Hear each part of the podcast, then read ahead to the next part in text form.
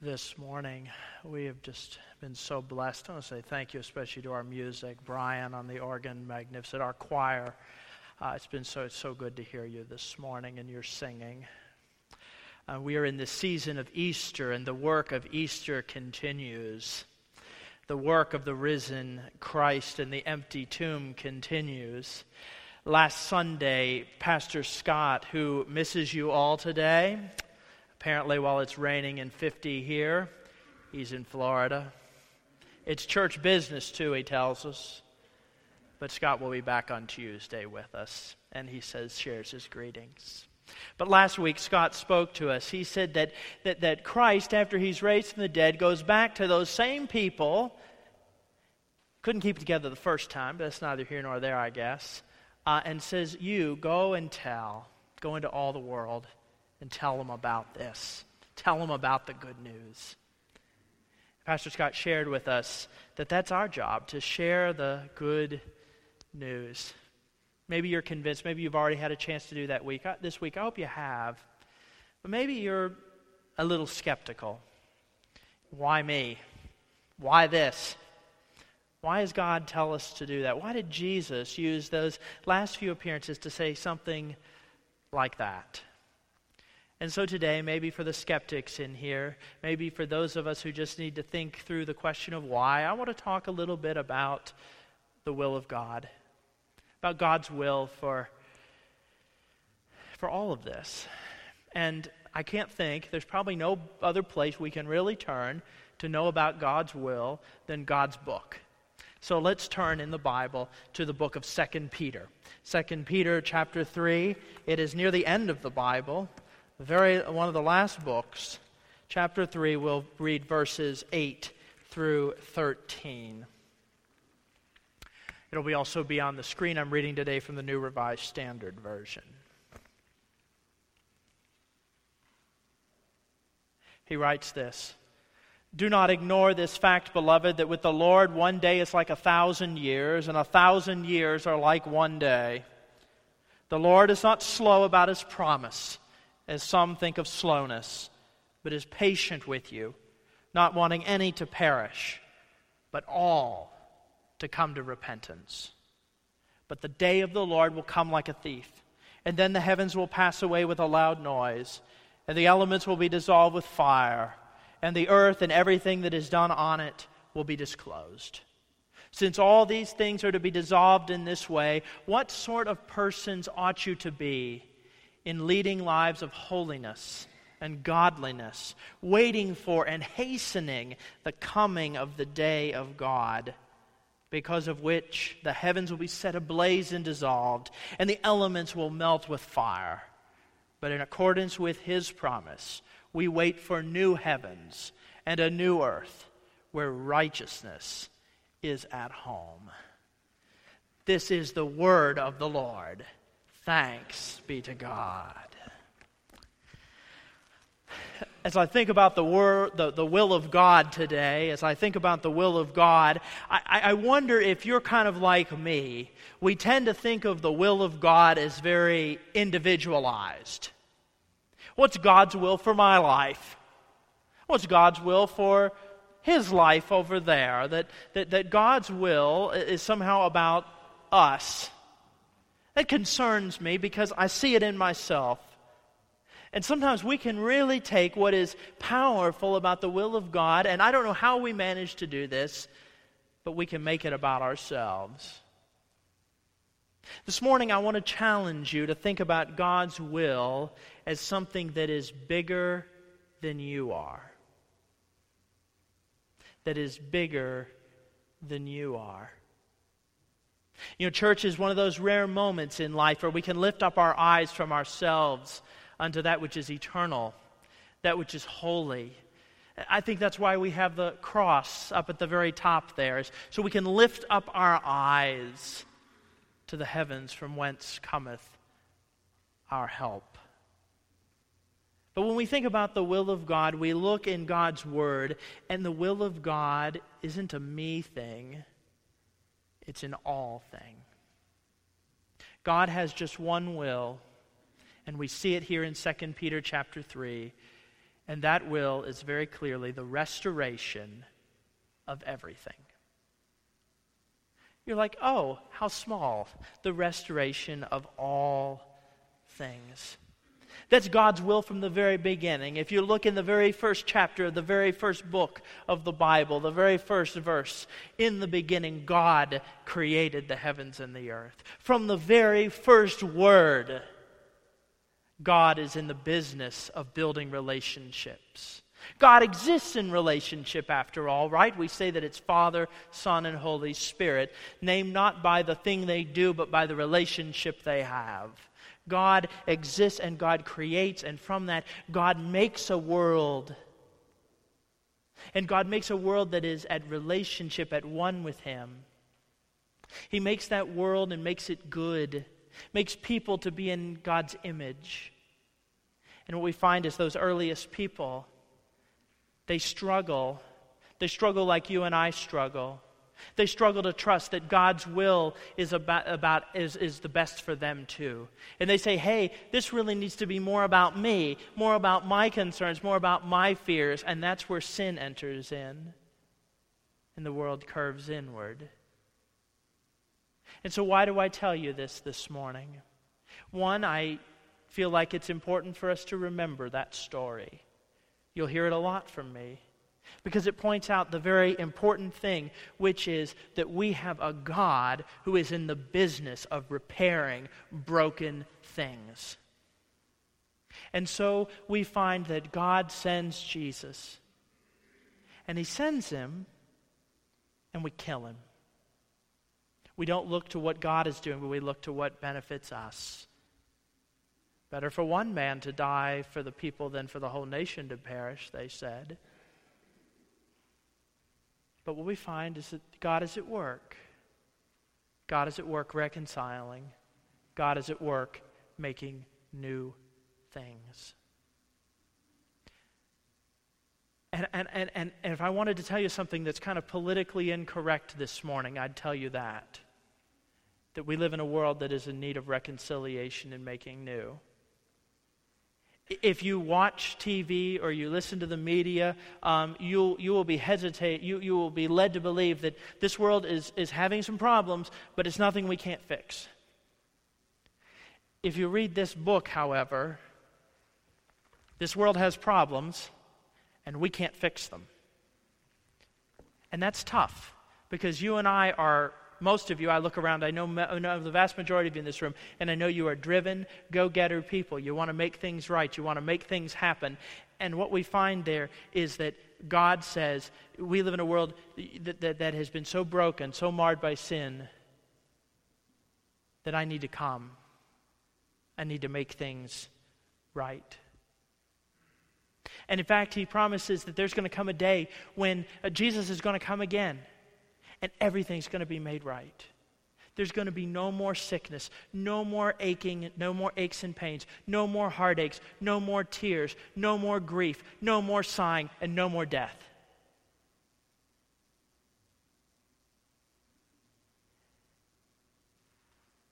And sometimes we sit around, and if we, even if we believe it, we say, hey, come on. How soon can we make this happen? How soon can it be? Is this going to happen? Is it ever going to happen? Do you ever sometimes wonder that? You sit there and you watch TV and it's like, Come, Lord Jesus, come. You're stuck in Lexington traffic and it's, Come, Lord Jesus. Never mind. Uh, has that ever happened to you? You know, that's what happened in 2 Peter. They knew the gospel, they had heard the gospel, but at this point, when 2 Peter is written, we believe it was probably written near the end of the first century. Could have been a little earlier, it could have been a little later. And what was an important thing that was happening at this time is this first generation of Christians, those that walked and talked with Jesus, uh, those were those 12 disciples and other disciples who followed. They're now, most of them, old men and women.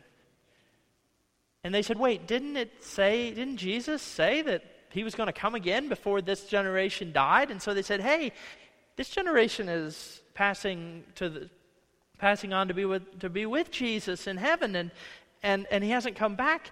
And, and there rose a lot of people among them who said, Hey, Jesus, he's not coming back. God doesn't care. He's not at work.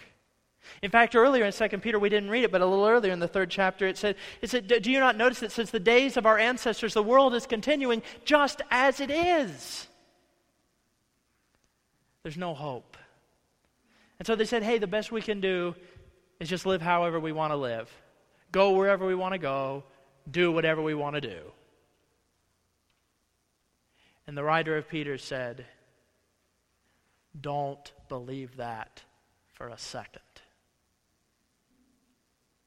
You look and you see, when you see slowness, when you see God's not returning, it's not slowness you see, but patience. It's not laziness, it's grace. Because you see, when God looks at the world, see, when we look at the world, it so often happens to be we look at ourselves and we think, hey, I know Jesus. I've received Christ as Lord and Savior. I got my ticket punched. Come, Lord Jesus. Right? Even in the gospel, we can make it about ourselves. But what does, but what does Peter say? He says, Peter says, lift up your eyes to look around you. Look around you at all the people around you in your family and in your neighborhood and in your community and to the ends of the earth that they are still dead in their trespasses and sins. Those are people that need a Savior.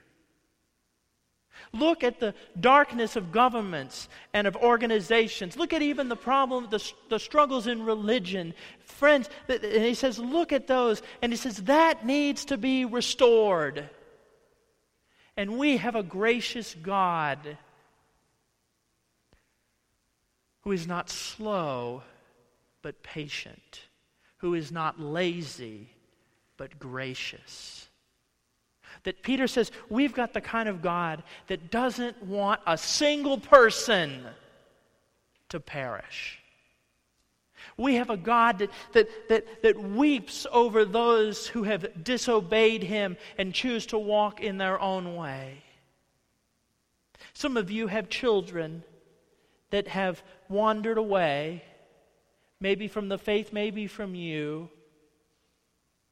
Do you not love them? Do you not care about them even when they do things you don't approve of? Do you not desire deep what is not is not your deepest desire to have relationship with them for things to be restored and reconciled? That's the way God is.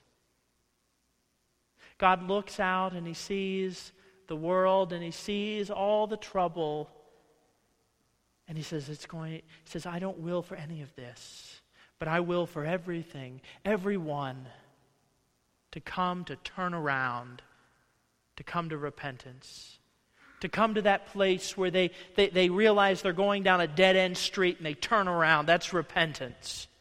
That word in, in Greek, metanoia, it, it's not a special religious word. It's just an everyday word for turning around. And he says, I will for everyone to turn around, to turn around from the way that leads to death, to turn to the way that leads to life. He says, I want that for everyone. So God is not slow.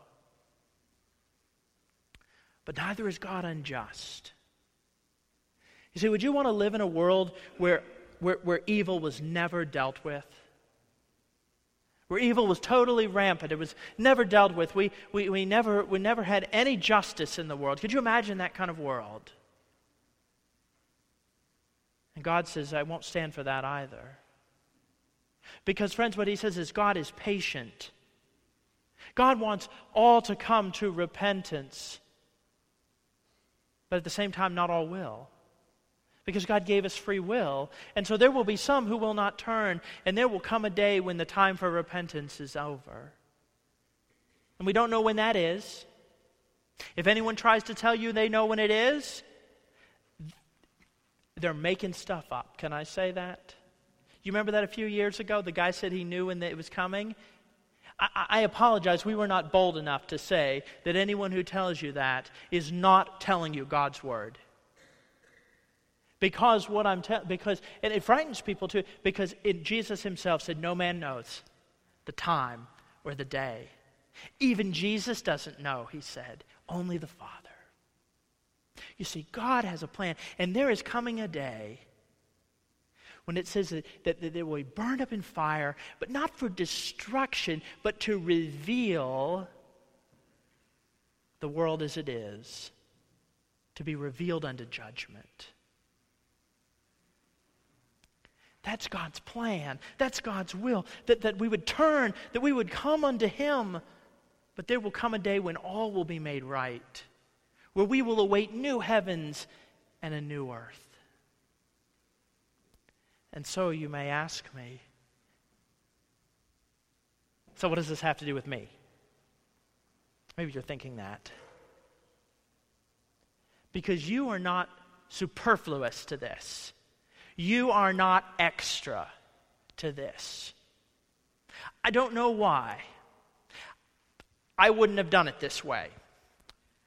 But somehow, when it comes to the restoration of all creation, God wants you and me to have a part in it.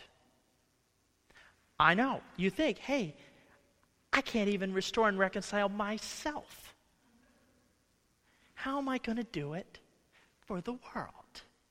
Maybe I'm just the only one thinking that. I think a couple of you, I can tell, a couple of you are like, yes, amen, that is me.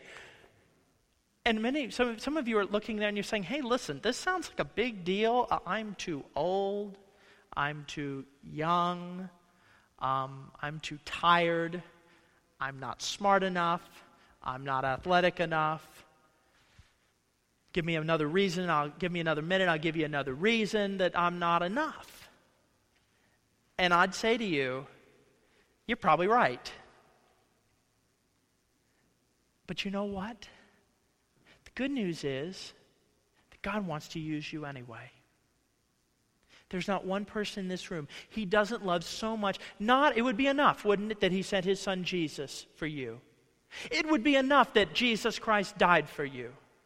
It would be enough that Jesus Christ was raised from the dead for you.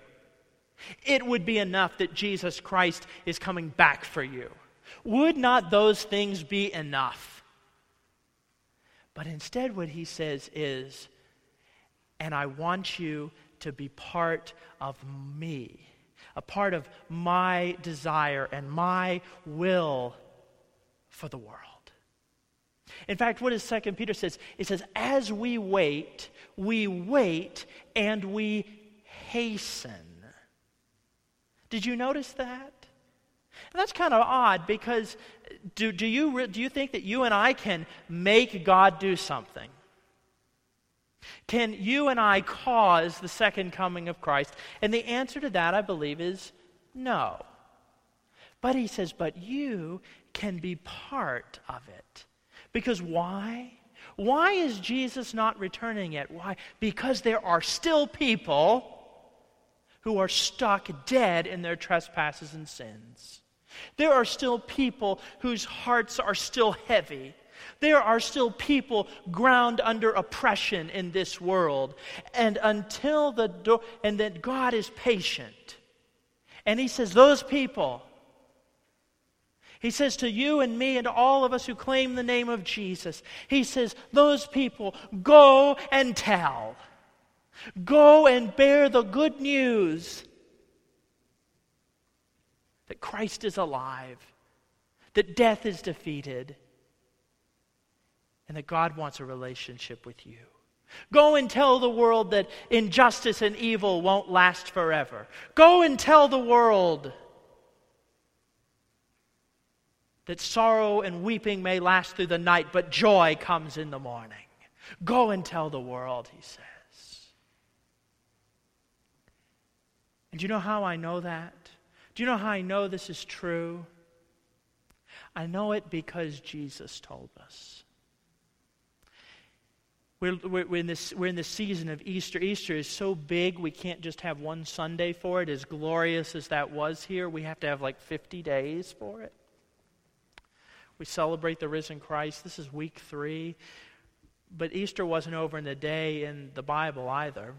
In all four Gospels, Matthew, Mark, Luke, and John, there are, there are times when Jesus returns. And I know you think, but Jesus returns. And he returns, this is so funny, so ridiculous. He returns to the same losers who betrayed him and denied him and left him for dead. And he comes back. Folks, I'm going to tell you, if he comes back to them, no telling what he can do with you.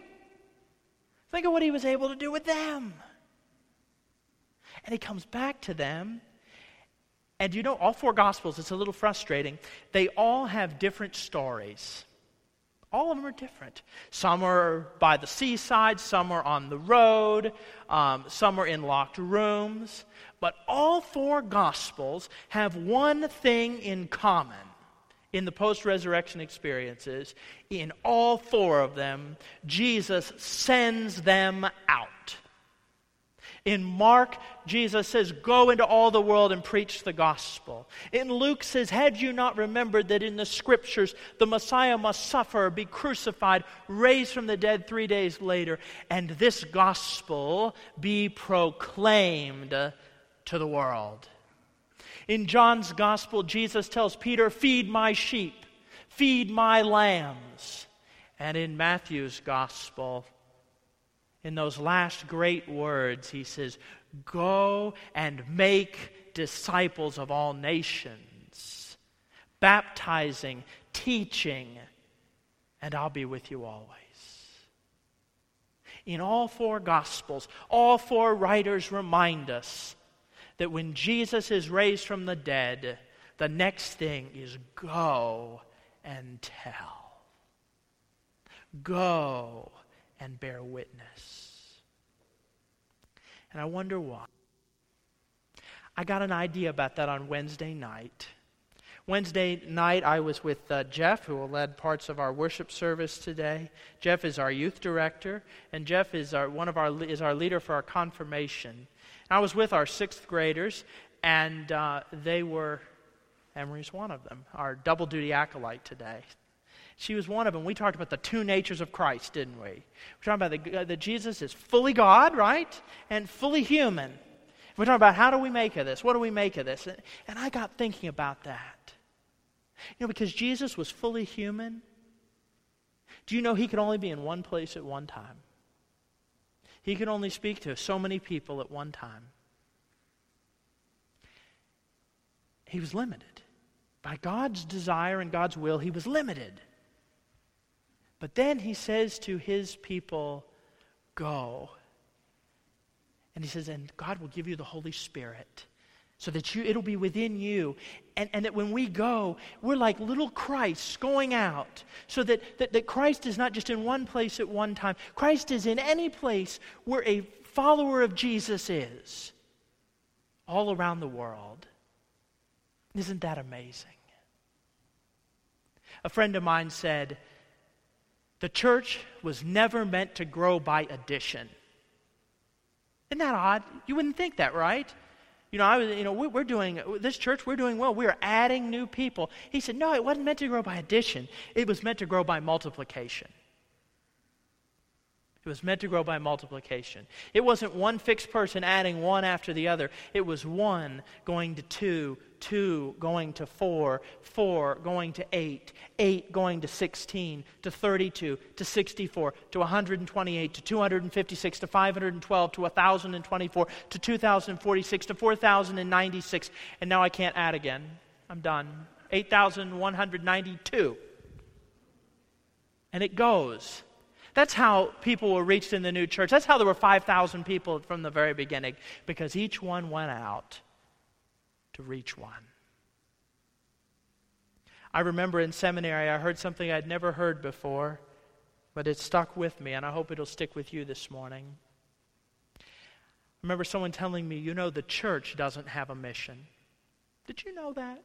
You know, I think, wait, we have a missions team. We're working, you know, we want to make sure we have the right mission statement, right? You, you know this. He says, no. The mission, God's mission, has a church. Do you hear me? The church doesn't have a mission, God's mission has a church. You see, God's will of restoration and reconciliation has you and me. We are God's plan. We are part of something big and amazing. And you want to know they've done studies? And they find that a major need that you and I have, every one of us, is a need to have a purpose. No matter if you're six or 106, some of you are even younger than six in here, you have a purpose too. They've done studies. I was watching a video this week. That was on Facebook, so obviously it's true. Um, but it, this was true. This was by a professor at the University of Michigan. He spent 50 years of his life studying what makes people move, what motivates people. And they spent 50 years to tell you, to tell us that what motivates people is having a clear sense of purpose and direction in their life. And God knows that because God put that in you. That desire to have a purpose, that desire to be significant, that desire to make a difference. God has put that in you. And He says, You go make a difference. Go be part of the mission that I'm doing in the world. Can you believe you and I would get to be part of it? So, how do we do it? We just stop fighting God. We go with where God is going. I think some of our kids in here you'd recognize. You go, uh, we'll just say kids. Some of you this will identify with you too. Have you ever been to the escalators in like a department store and one is going down and you're there and one goes down but one is com- one is coming down but it's going from upstairs and coming down? How many of you want to run up the down escalator? Not, Randy, we're not Question, is it easier to go up the down escalator or up the up escalator? It's easier to go up the one that's already going up, right? Maybe more fun, but it turns out you run a lot and you work a lot and you don't get anywhere because it's running against you. Life can be like that too. You see, when we are going the way God wants us to go, it's like we're going up the up escalator, not up the down escalator. Because the truth is, know, if we're going against what God's doing, no matter how hard we run, we're not going to get there. But when we go up the escalator, our life is filled with peace, with direction, and with purpose. Jesus invites you and me to be part of what he's doing.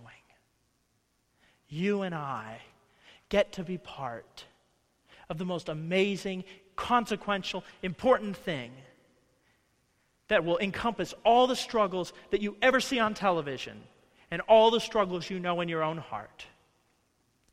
And that is to be part of this amazing work of reconciliation and restoration of the whole world, reaching all people.